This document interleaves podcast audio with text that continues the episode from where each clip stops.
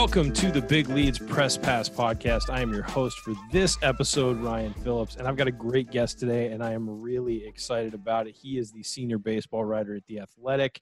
Uh, he has a new book called The Inside Game, which came out in April, and it, it's sitting on my nightstand, Keith. I promise. I'm, I'm about to get to it. I expected to read way more during quarantine, but haven't gotten to it yet. Um, and his his former book, Smart Baseball, one of the best baseball books I've ever read. Recommend you check check that out as well. We'll put links in the uh, the link at the big lead. We'll we'll add links to everything. But uh, he's Keith Law from the Athletic. So Keith, thanks for joining us today. Really excited to talk to you. Thanks for having me. And we talked a couple weeks ago. This interview is going to be a little different, but I will link to that in the post as well because I thought that was a really interesting interview. It was uh, uh you talked a lot about your decision to move to the Athletics. We're gonna we're gonna go back and go through your career a little bit, see how you got here. Uh, and then we'll talk about you know the current issues with baseball, and there are a lot of them, and I want to get into them with you.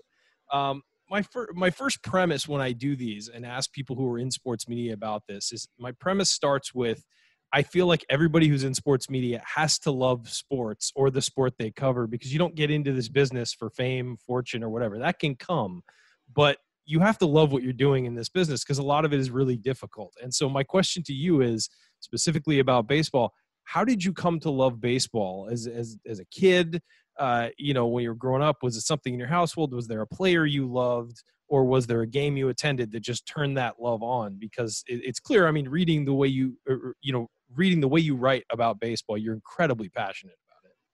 Uh, my parents were, are still, uh, but when I was a kid, especially diehard Yankee fans.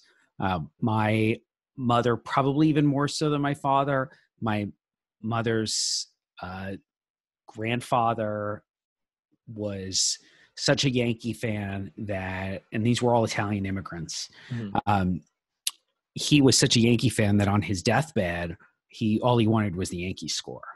And of course, the Yankees were not only they. You know, my parents grew up grew up in the Bronx, so the Yankees were the Bronx team, but also they were the Italian team very much. You know, a mm-hmm. pretty significant portion of their roster in the 30s and 40s was uh, uh, comprised Italian Americans, and so there were two connections there, and that just carried through. My parents had moved out to Long Island before I was born, but remained Yankee fans, and so from as early as I can remember, certainly the Yankees were always on in the house if there was yeah. a Yankee game going. And it's not like we trust me, there would be Mets games on too if that's all if the Yankees were off that night or for whatever reason. You know, this is an era when all those games were on free over the air channel. So it was WPIX Channel 11 had the Yankees most of the time. WOR Channel 9 had the Mets. So the Yankees were the first choice. And I still have lots of memories from childhood of being outside in the backyard, and we'd have uh, the ABC radio had them at the time, uh, listening to. Uh, it was usually the same broadcasters too, so you'd get they would be going back right. and forth sometimes from TV to radio. So it was Frank Messer, Bill White, and of course Phil Rizzuto, who um, I have very fond memories of listening to those guys. And my mom swears that I watched the 77 78 World Series with her. Oddly enough, I have lots of memories from being what I've been four or five years old. I don't remember that. The earliest baseball memories I really have are from 81, from the strike season of all things, which oh, I've always wow. said. I mean, if if that's your first memory and you're still with the sport, you you must like it. yeah, you clearly have a deep abiding passion for it. Yes. So you grew up a Yankees fan. Mm-hmm. Um, did you have you had I, I remember you telling me that Willie Randolph was your guy. You loved Willie yep. Randolph. And um, was there something about the way he played that you loved that, that stood out to you? It was um, you know, one because uh, relative to some of the other players, he was a little smaller and he was faster and although I was never any kind of athlete, um, obviously I was always small for my uh, relative to my peers.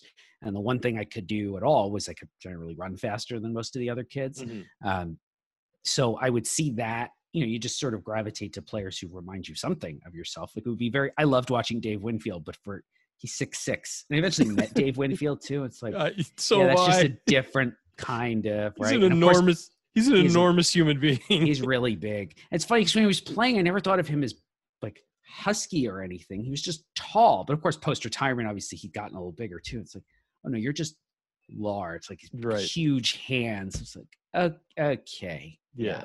we're just. I mean, I know we're the same, but we're not really the same. Yeah, right? Exactly. It's not. Yeah.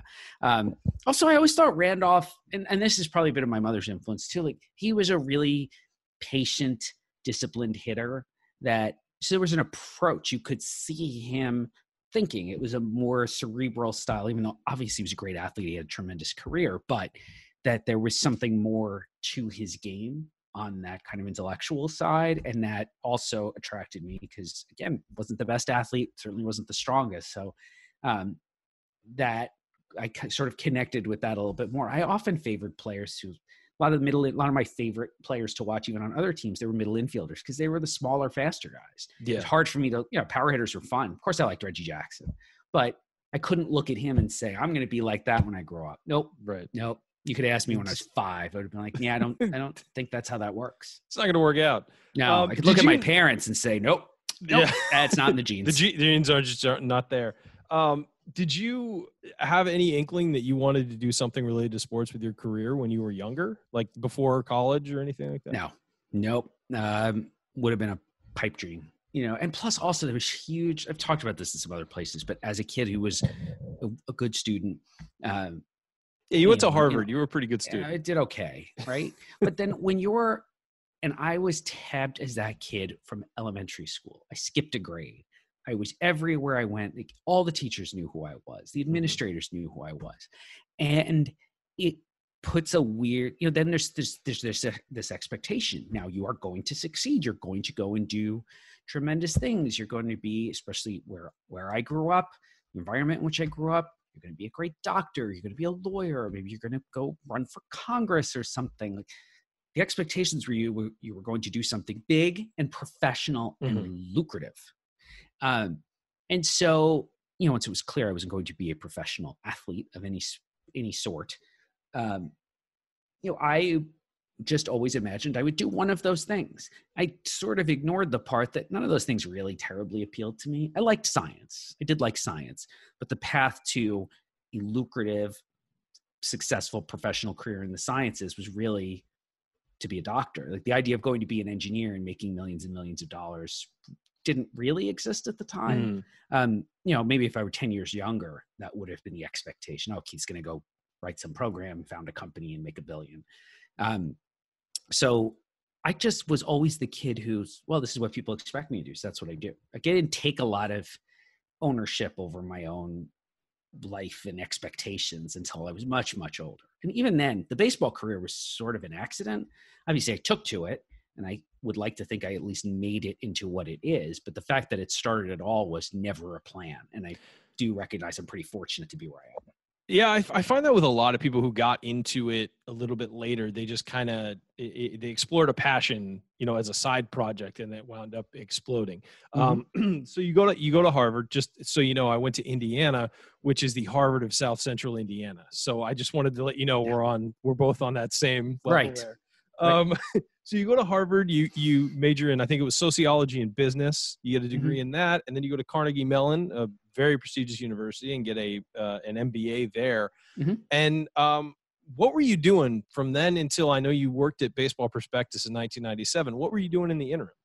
So I, after college, worked at a management consulting firm for a couple of years. Again, because that's what a lot of the kids you were did. expected most of to. the kids, right? And most of the kids, uh, uh, most of my peers at Harvard, if you weren't going on to a graduate school immediately, you went to work for a management consulting firm or for an investment banking firm. Uh, if you went through the, the sort of on-campus job process obviously right. there were people who you know they were working for a family business they were returning to the country where they came from but those of us who were from here staying here and just going to look for a job those were the two most common jobs at the time. I'm sure that's different now. I talked to people who knew more about these jobs than i did returning students and when i heard the hours that the investment bankers worked it was like nope that's not for me no, not physically capable of working 100 hour weeks. I always find that's a little bit you know, self congratulatory. Anyway, I worked 110 hours this week. Uh, uh, uh, sure. Like, okay. why? Yeah. Right? Are you proud of this? Yeah. I oh, I have so much money in the bank. Yeah. You're too fucking tired to spend it. Right? Where, when do you have time to go out and do something with all this money that you're making? Yeah, it's right. great, but you're probably going to be exhausted and not terribly healthy by the time you're 30. And um, you know, consulting seemed like a better balance of, yeah, obviously those people have so people in those jobs there's travel they do sometimes work long hours but you have a little more balance between work and your outside life um, sure. so i did that for most of the three years between um, college and graduate school uh, went to grad school for two years the prospectus stuff and then freelancing for espn too at the same time it was just always on the side how did you grad- how did you get that like where what was that like how did you even did you just reach out and, yeah. and, and, and offer. Yeah, to the to Gary Huckabay, one mm-hmm. of the founders of the Prospectus Group, and uh, and you were there right at the beginning of Baseball Prospectus too, and yeah, there were some I was heavy hitters at that. Sixth or seventh, so there were five in the original group, and I think Dave Pease and I came on right afterwards. And I was trying to help them get a publishing deal for the book. It's like this is silly. You shouldn't be self-publishing a book. You know, back then self-publishing was a lot harder too. Mm-hmm. Um, you know, I feel like today it would be easier for them to just create you know self-publish on whatever platform and then let the publishers kind of come to you. It would be easier to self-publish and find an audience. Sure. So this book is too good. There's definitely more of an audience than you think. You know, go to Barnes and Noble uh, and find so many of these annual, you know, player preview books, and most of them weren't good. This right. is way better. It's better written and it's more intelligent. We should. There's got to be an audience for this. And so eventually found a small publisher that just gave us, I think, a little bit of credibility. Um, and along those lines also wrote also just started writing. Didn't really know what i was doing but as with so many other things i've done in life i would sort of say yeah i can do this i can do this and then just figured out how to do it.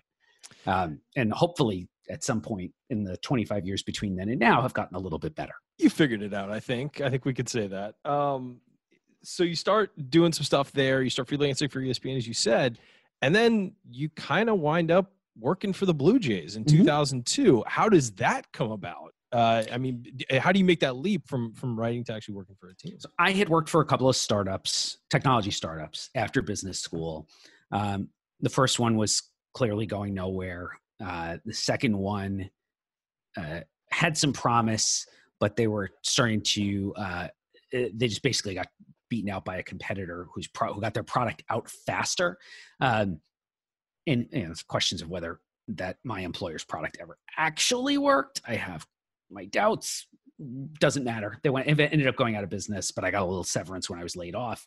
Went to a third startup um, that did years later eventually get purchased, and the small amount of equity I'd gotten paid it was enough for me to actually completely pay for my move from Massachusetts to Arizona at that point. So uh, that was kind of a nice windfall mm-hmm. for me. Um, but in the wake of 9/11, they'd let a couple people go. I was one of them. I was kind of okay with it um, because I couldn't stand the guy I was working for anyway, and um, was working on some stuff for Prospectus at the time. And through contacts I'd had with Oakland, um, you know, I knew Billy Beane a little bit. I knew Paul DePodesta and Dave Forst because they both went to the same college I did, although we didn't know each other there at all. But Paul and I overlapped for three years. It's not at wow. all out of the question we were in the same classroom at some point. Wow. Um, it's about 1,600 kids each year at Harvard. So it's easy to be there with someone and not actually know them. Of course, yeah. Or to like, there's definitely people where it's like, I know I saw you somewhere, but, but we never actually met. Right. Yeah. There was a lot of that, you know, and, and plus there's always a handful of famous or semi-famous people there too. It's like, so those are the ones you definitely remember. Mm-hmm. Uh, anyway, so through them, um, got in touch with JP Ricciardi, who'd just gotten the job with Toronto, and he said, "I need someone to do this stuff like Paul and Dave were doing for us in Oakland."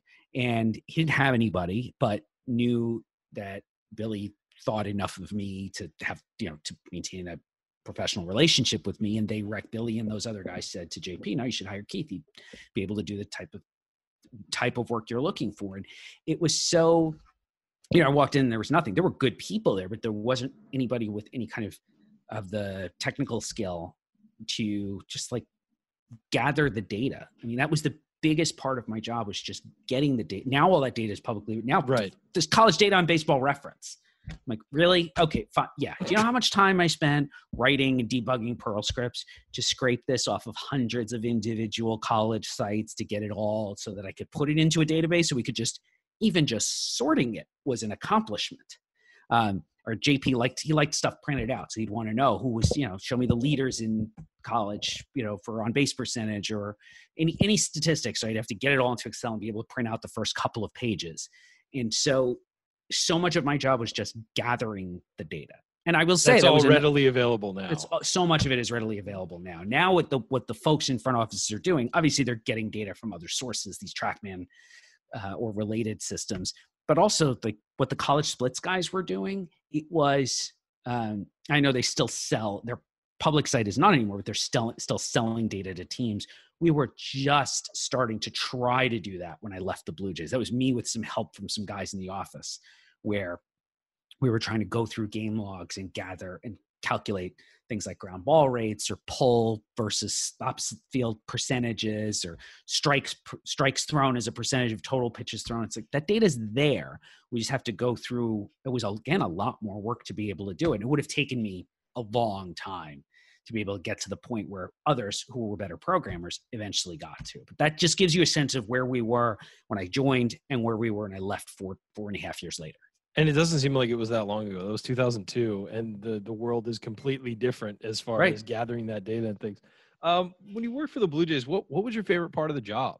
I mean, what you know, I know that some people love that kind of work. Some people find it, you know, it's a, it's such a grind to be working for a team. Mhm. Um, but what did you love about that job? the draft the the everything about the draft uh, from seeing players myself that's why where i started going out to see players and try to learn to evaluate them um, to the particularly the draft room the meet even though we would like we would meet to death it was like 10 days of meetings leading up to the Mhm. draft which i still think is too much but that is you know I, I'm a I, I work pretty solo even now at the athletic where i work more with colleagues uh, than i ever really have before and a lot of that is because of the culture emma span is my editor oversees all the um, national baseball coverage and she does a lot to sort of keep me in touch with other writers and make sure that i'm collaborating. Um, while i was at espn though i pretty much operated on my own in everything. So the last time i really worked in a strong team environment was with the blue jays and the biggest part of that was the draft where a bunch of us were together in a room. It would be the scouting director his number two the cross checkers a vp or two myself uh, for several days. And then usually a couple of years we brought in all the area scouts for the last few days of meetings and we'd go through everybody every single player anybody had turned in as somebody worth drafting. And often a few guys we said well they're not worth drafting but someone else is going to take him um, just you have to be aware. There's always a Yeah. thing with you know brief tangent but there's you know one of the responsibilities of the area scout too is to say yeah i don't like this guy but here's our report and he's going to get drafted in the third round. You just have to be prepared it's one of the worst feelings i think for an area scout is to have some guy taken reasonably high in the draft and you didn't even put in a report on him because it seems like you didn't do your job. Your job was just to go see him and say yes or no. You could say no but you have to have seen him and done the work.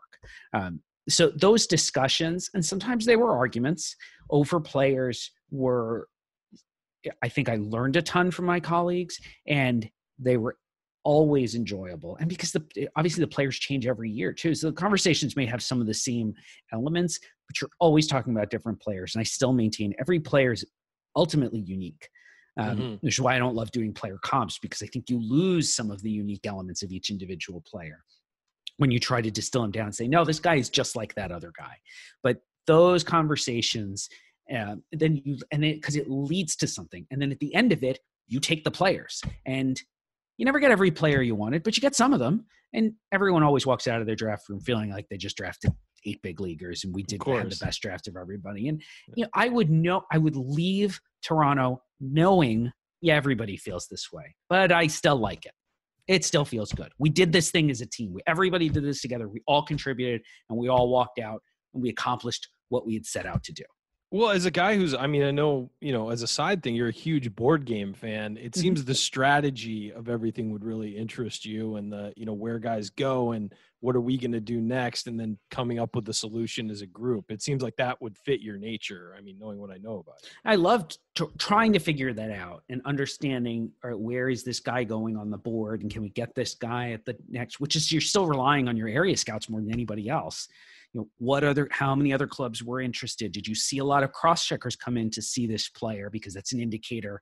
If a player is cross checked it can be an indicator that the team in question has him higher on their board is considering him higher on their board. So we can float hey we really like that guy. Can we float him to our pick in the fourth round or do we have to take him in the third round if we think we're we really want this player but wait, if we get to that third round pick, he's not actually the top guy remaining on our board. Would we be reaching down, passing over a superior player to get this guy, which to me is, is much more of an emotional approach to drafting. And I know a lot of teams certainly used to do this. I still think there's some, there are some who do this, but one reason teams, many teams have draft, have uh, drifted to using a draft model where the, you, all the information is in this, in a system mm-hmm. um, you know people say well the computer tells you who to draft. The computer i mean the computer doesn't know right? It's taking all your scouting reports all your analytics reports distilling it down so you have a single ranking. So the computer says this the program says according to your information this is the best player right now. And you just do it right? You just take that player which removes some of the emotion from the process. Obviously that system is only as good as the information that you're putting into it but it does let you does get you away from those my mentor in Toronto, Tony LaCava, always called them battlefield decisions. You don't want to be deciding five minutes before your pick. Wait, which guy are we taking? No, you just we you did this. Yeah. Right. We have a plan. We we just spent 10 days talking about these guys. Take the top guy on the list, and then that's it. And so all that strategic stuff that you're talking about, that all should have come before. If you've right. done your job right, that happened in the days leading up to the draft. So would you ever work for a team again, do you think? I get asked that all the time. I never say never to anything because you just don't know what life's going to throw at you. Um, you know, when I was with the Blue Jays, I thought I was going to stay with teams. I didn't think I'd stay with the Blue Jays specifically because that doesn't happen. But right. I thought, I, no, I'm on the team side. I'm going to stay here. And then after a couple years there, I, like, I don't think I like this very much. Went to the writing side, but always thought, eh, maybe I'll end up back with a team again. I had friends there who were moving on to better jobs with other players. There's a lot of my colleagues there who've moved on to executive positions with other clubs. Um, I will say this though: uh, one, the longer I'm gone, it's been 14 years now. It's a little hard for me to imagine going back to a team environment. I think I'm a writer now. And also, it would be very hard for me to achieve the same kind of work life balance I have if I went back to a team. And one of the things I like about being a bit of a solo artist, um, you know, acknowledging that what I do at the athletic exists because of people like Emma and um, you know tracy and casey are two of my other editors there who like they make my work possible. I'm not actually a solo artist but i have some more autonomy more control over my schedule and i'm able to be home more uh, with my partner and with our kids than i think i would be if i were on the team side. And as long mm-hmm. as i have young kids here i want to be here as much as po- physically here as much as possible for them. And I, I think this career path allows me to do that more than i would if i worked for a team and eh, when you so you leave the Blue Jays in in 2006, how does the ESPN job come about? I know you've done some freelance work for them. Does mm-hmm. the ESPN job come up and you leave the Blue Jays, or did you leave the Blue Jays and then find the ESPN job? I left the Blue Jays to go directly to ESPN. Okay. Um, at that point, that winter, I was like, I'm done with this environment. I did not think the the, the front office culture at that moment was pretty bad, um, and uh, then my wife at the time was pregnant, and I looked at these two things. So I'm not really happy with the this culture, and knew there was a baby coming, and I probably wanted more control over my schedule, and so I was talking to Dave Schoenfield, who's still at ESPN, mm-hmm. who I'd known for years from when I'd freelanced for them before, and said, hey, I'm thinking about leaving the Blue Jays. If there's a writing opportunity over there, let me know coincidentally, they were looking for somebody to do more or less what I ended up doing for them. Obviously, I reshaped the job a bit around my skill set once I got there, and they they were open to that. Uh, but it was definitely a right place, right time. They were just they were looking for somebody. They were looking for someone to do this kind of content, uh, to get into the prospect space, and just generally to write from a scouting perspective because they'd had success with folks writing about professional college football, as you know that Scouts Inc company mm-hmm. that they'd acquired and they tried to keep that brand going for a while so i uh, it took a while for them to sort of get an actual job offer out in front of me but they uh, when they did i took it immediately to leave um, so i went right from one to the next which you know obviously with a baby on the way i wasn't going to you choose unemployment sure. even temporarily if you know if i could just seamlessly transition from one job into the next one so I became a dad, and then 12 days later started a new job and was covering the draft immediately, which was, you know, maybe from a stress perspective, not the best choice, but it worked out in the end.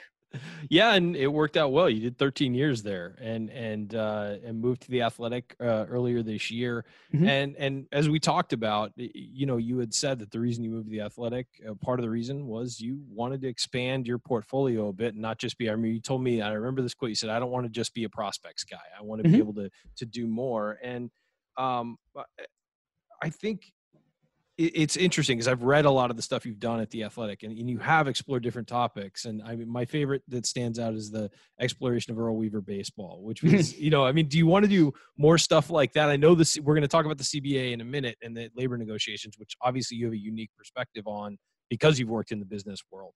Um, it, is that like the kind of material you want to do more? You know, just kind of off the wall, different topics um, outside of prospects. I'm open to a lot of things mm-hmm. actually. Mm-hmm. I just wanted to do different things. Um, and it doesn't, you know, it could be more serious stuff, uh, like you mentioned with the CBA. And I, did, I have written a couple of times now about um, minor league contraction and realignment. I've written about what the changes to this year's draft, what the implications, broader implications might be for the industry, as opposed to, hey, it just affects these particular prospects. Um, you know that stuff is more serious and requires a different kind of research and preparation than I've used for for years for the prospect articles, but then also more fun stuff, um, like writing about Earl Weaver baseball. I mean, you, you you mentioned obviously I do a lot of writing about board games for Paste and Vulture and Ars Technica, and basically anybody else will pay me to write about board games. I'm pretty I'm I'm pretty easy when it comes to that. Um, and I write about food and books and movies and other things on my personal site because it just kind of, I'm interested in lots of things. And if I think I have enough of a grounding in something to cover it credibly, I'm happy to do so. And anytime these things can intersect potentially with baseball, like I wrote about a Dodgers prospect uh, who, uh, Brandon Lewis, who had was undrafted out of high school because he was his conditioning was not professional ready. He wasn't even ready for like he didn't get really recruited by D1 schools. So he went to junior college and changed really changed his lifestyle. Uh, completely changed how he ate, which was the thing that got me interested in talking to him in the first place, and also really changed his uh, workout regimen.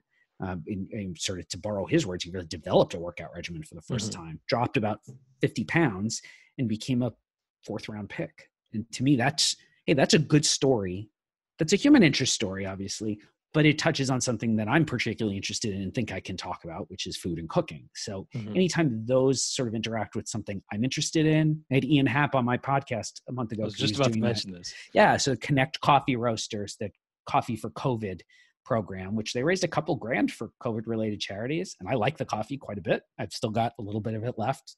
good as both as a pour over and as espresso, I might add. Um, I had him on to just talk coffee. I'm like, let's not talk baseball at all. You're probably sick of talking baseball. I'm sick of talking baseball. There's no games. So what are we even talking about? Let's just talk about coffee for 20 minutes. And he was great. He was absolutely great because he was passionate about it. Obviously, I'm passionate about it. You get two people together who share an interest, even if it's nothing to do with the thing we actually do for a living, that can make a good conversation. And I will do that all day long. I find those um, I enjoy those conversations. And I figure if I'm enjoying it as a participant, there's a better chance that listeners would enjoy it or readers would enjoy it too. Yeah, no, I've listened to, to your show, the Keith Law Show. It's a podcast uh, from through the Athletic, and and it is interesting. You know, sometimes you you do talk baseball, but then you'll also talk music and and or I mean uh, movies and different topics. And it is interesting to hear you, somebody I identify so much with baseball, talking about other things, and in realizing, you know, because when when you read someone long enough or you hear someone long enough you think that's their only interest you know right. and then you you you see this other stuff. So it, it has been really fascinating to sort of follow that and and check those out. I really enjoy the podcast so far. Thank you. Um, thank you. and and i think it's great that you're doing it too that you've got like that outlet. Um we're going to get into the serious stuff now and and the big one for for everybody is the collective bargaining agreement negotiations in major league baseball. The current current cba runs out december 1st 2021 um, this feels like the negotiations for the 2020 season as we talked about before we went on air it feels like the opening salvo in those negotiations. What are the big sticking points going to be on that for you and and how ugly do you think this is going to get I interpret the a lot of the enmity in the current negotiations as a harbinger of what's to come next year. And I also look at the way MLB approached those negotiations with minor league baseball for the re- revisions to the professional agreement between the majors and the minors, um, the way they've approached negotiations with the umpires union. They are trying to signal that they're taking going to take a hard line and be resolute and dis, uh, display what folks who've studied anything in negotiations um, know as credible commitment. In other words, uh, to to prove that you will, if you say you're going to do something, that you will actually follow through. I've given the example recently. Scott Boras often in the draft will have one prospect who will be drafted high who won't sign. Um, he'll hold to a particularly high dollar figure and probably knows he won't get it. And then that player doesn't sign usually goes back to college or goes to college. And you know obviously you hope that like JT Ginn didn't sign a couple two years ago went to college even though he got hurt I think he's still going to get paid reasonably well because he was a second round pick of the Mets this year.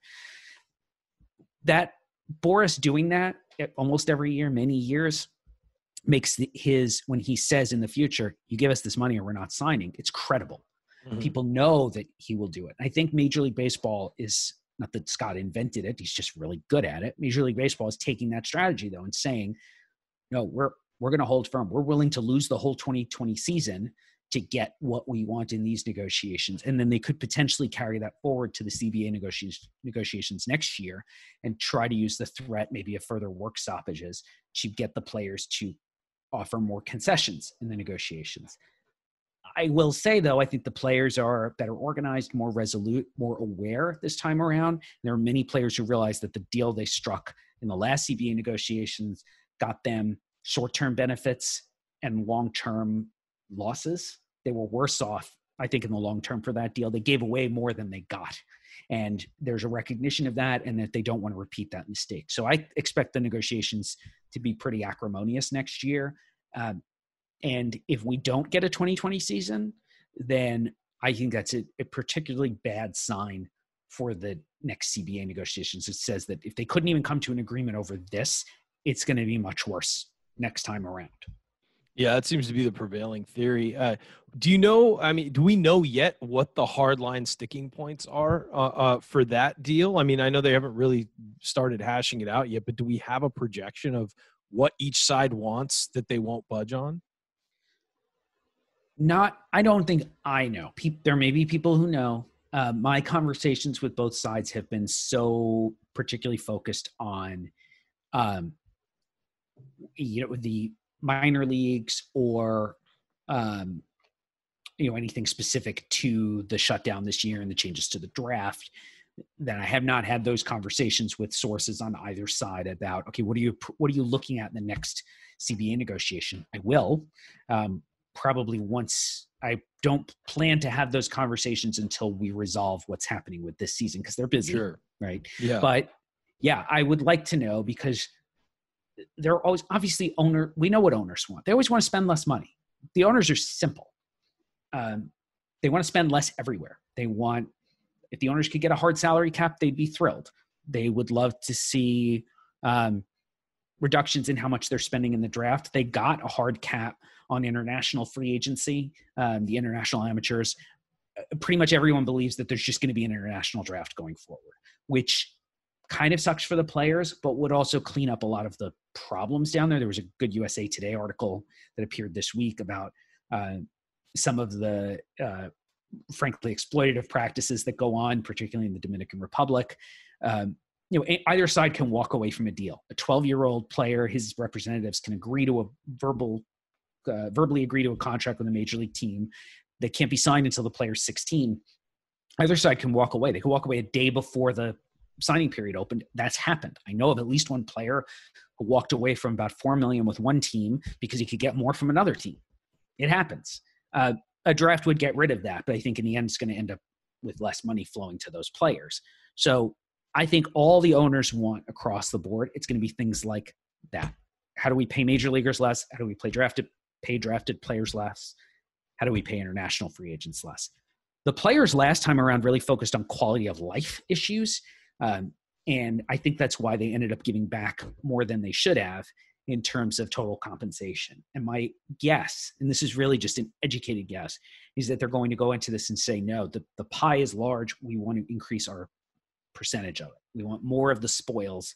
Baseball, until this year at least, uh, had been growing pretty significantly, at least at the top line, and players want a higher share of that. Whether they will choose to make that the focus of the ne- next negotiation, though, I don't know. Got it. Eh, speaking of the draft a little bit, what did you think of the draft this time with only five rounds and then the twenty thousand dollar cap on undrafted free agents? It was really odd. I felt like the you know the actual five rounds of the draft felt pretty normal, but mm-hmm. I felt like the rest, you know, the whole lead up to it and everything like that was a little odd. What were your takeaways from this year's draft? So I, I have such mixed feelings because ultimately the, the biggest message for me for fans that i would give to fans is we lost some players right there were good players out there who weren't drafted because the draft was too short there were also good players out there who weren't drafted because they wanted more money than teams were willing to spend and that's fine that's the player's prerogative um, tommy mace at the university of florida typically get drafted in a typical year and get paid something close to what he was supposedly asking for yeah i think so uh, you know put him in the pile of players who were uh, particularly screwed, not so much by the shortened draft, but just by the lack of a spring. I do think, um, however, there are arguments I had when I talked when they first proposed shortening the draft period. I talked to some front office execs, uh, scouting and otherwise, and many of them said we're kind of okay with a shorter draft. I don't know anybody actually wanted five rounds, but one in particular said the industry just drafts better anyway. So you know that 30 second rounder who becomes a big leaguer um, they're pretty uncommon now we don't miss those guys or right. draft them so late as we used to there are still some but there are not as many as there used to be and and particularly for college players because we have so much data on them it's really hard to miss those guys completely you know my counter argument is yeah okay th- that's fine but that guy might be an eighth rounder and we didn't have an eighth round this year so give me back 10 rounds give me 12 rounds 15 rounds, something like that. It doesn't have to be, I mean, I think 20 at the outside is probably the most we need. And my guess is if a draft in the future will have, we'll just have fewer rounds. We're not going to see a 40 round draft again, and I'm fine with that. I will also say, entirely selfishly, it was kind of nice that the draft was done after five rounds. And I could say there's 161 players, I think it was. And I can say a sentence or two on just about all of them and be done. I was done with my draft coverage so much sooner than ever before. You know, about 10 of those players were senior signs who just I didn't need to say anything about because they were clearly there just to save money. But otherwise, it was kind of nice to be done sooner and to have to worry about fewer players this year. You know, there's there's a happy medium somewhere there. Maybe it's a 10 round draft and um, you know that gets most of the players that we need that should be drafted. Most of those guys get picked um, in a typical spring, I mean, where everyone's getting scouted to. I don't know what the exact right number is. It's more than five, it's less than 40. Gotcha. Well, I loved your draft coverage. I, I, it was interesting that it was out right away too. You know, your your analysis was out right away, and and um, the two guys at the top that you had on your top 100 were were Austin Martin and Spencer Torkelson. Mm-hmm. You had Martin number one. A lot of people had Torkelson number one. It was you know really kind of a pick 'em. Um, what did you love about Martin's game to to put him number one? I know he fell a little bit further than some thought he would. Uh, there are two things that I think really set him apart from Torkelson. Um, one is just positional value. Martin's a third baseman who's played some short. I believe the Blue Jays actually listed him as a shortstop, drafted him as a shortstop. They're going to send him out as a shortstop. Uh, he could probably, I mean, he could almost certainly play second base. He's played a little center field. Uh, he's going to play a skill position somewhere. Whereas Torkelson isn't. Torkelson's a first baseman who maybe can play left field. Now the Tigers listed him as a third baseman. If Torkelson ever got to even average defense at third, I'd be shocked. Uh, he's going to end up at first or in left. That's fine. Obviously, he could be a really good big leaguer at those positions. But Martin just starts with a higher baseline. He is going to play a skill position. He's probably going to play it pretty well. So already, before you even consider the value of his offense, base running, whatever, he's already sort of starting ahead of Torkelson in terms of the value at his position and the value he's going to provide with his defense. Uh, he's also just got a better hit tool and a better track record of hitting, just purely hitting. He's very difficult to strike out, despite playing in the best conference in all of Division One. He's faced better competition than Torkelson, hasn't had the advantage of playing at a little bit of altitude as Torkelson has. and has electric bat speed to back it up too. Whereas Torkelson's a good hitter. I think Torkelson's an above got an above average hit tool. But Austin Martin has a clearly plus hit tool right now and has demonstrated it in terms of his performance, as well as showing it, showing the sort of scouting tools that we would expect to see from somebody who you say has, has a plus hit tool.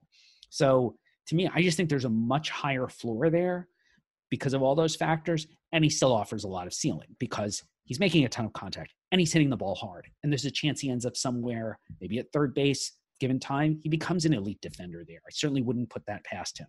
So I see both guys having a path to stardom, whereas Martin just starts out with a higher floor because of position, bat speed, athleticism, and track record of just never striking out and, and making really hard contact on a pretty consistent basis. Now, Torkelson's a guy who really jumped on the scene as a freshman, hit a ton mm-hmm. of home runs his freshman year, and then followed that up at the Cape with a good season, uh, you know, with some power. Uh, is he just? I mean, I know that that he's more than just a power guy, but is that what t- people got intoxicated by to take him? Because he was universally selected. It looked like in mock drafts. Oh, he's going number one. It, yeah. Do you think it was the power that just got that that got everybody loving him? I think it's two things. One, I mean, one of the power is what got him on the on the scene in the first place. Uh, and, and he has real power, and he also played in in Arizona in uh, their state. I mean, t- Arizona State's in Tempe. The stadium's actually in Phoenix. Whatever. It's a thousand plus feet above sea level, so he gets a little boost from that. Also, he was famous for three years, and I think that that's a huge factor. I mean, I wrote about this a bit in my book. When a guy is that well known, if you're the Tigers and you're picking first, imagine the internal pressure to take the guy everyone's assumed assumed you were going to take for whatever three years um, two years whatever. Like that guy was assumed to be the number one pick. I always say nope don't assume that don't assume that don't assume that changes. Brice Turang was supposed to be the number one pick in his draft year. That didn't work out. Byron buxton who i loved was supposed to be the number one pick. He wasn't the number one pick. He's turned into a nice big leaguer carlos correa was number one. He's turned into a better one. Mm-hmm. so those assumptions are often wrong anyway but people in the industry especially have a very hard time with that and i think it's a pretty human failing is that you don't want to be the one who didn't take the obvious obvious air quotes guy and then um and then turn out you made a mistake what if the tigers took austin martin and spencer torkelson turns out to be the the best big leaguer from the draft or the better choice of the two it's like why didn't you take the famous guy who was right there in front of you yeah that's a tough question to answer. People who look forward and think about that, so let's not screw this up. Like, don't let's not overthink this. Take the famous guy. And for the record, I think they took a really good player. I just would have taken the other guy first. Yeah, it's there is something about that with conventional wisdom, and you see it a lot with quarterbacks in the NFL. Everybody takes the top quarterback number one, and a lot of times it doesn't work out. Yep. Um, you know, it, it's an interesting approach, and I think it's interesting that you said that that they took the famous guy and they took the guy that everybody knew. Um, well, Keith, thank you so much for joining us. It's always great talking to you. This is our second long conversation, and I've enjoyed both of them thoroughly, and, and I want to do it again eventually.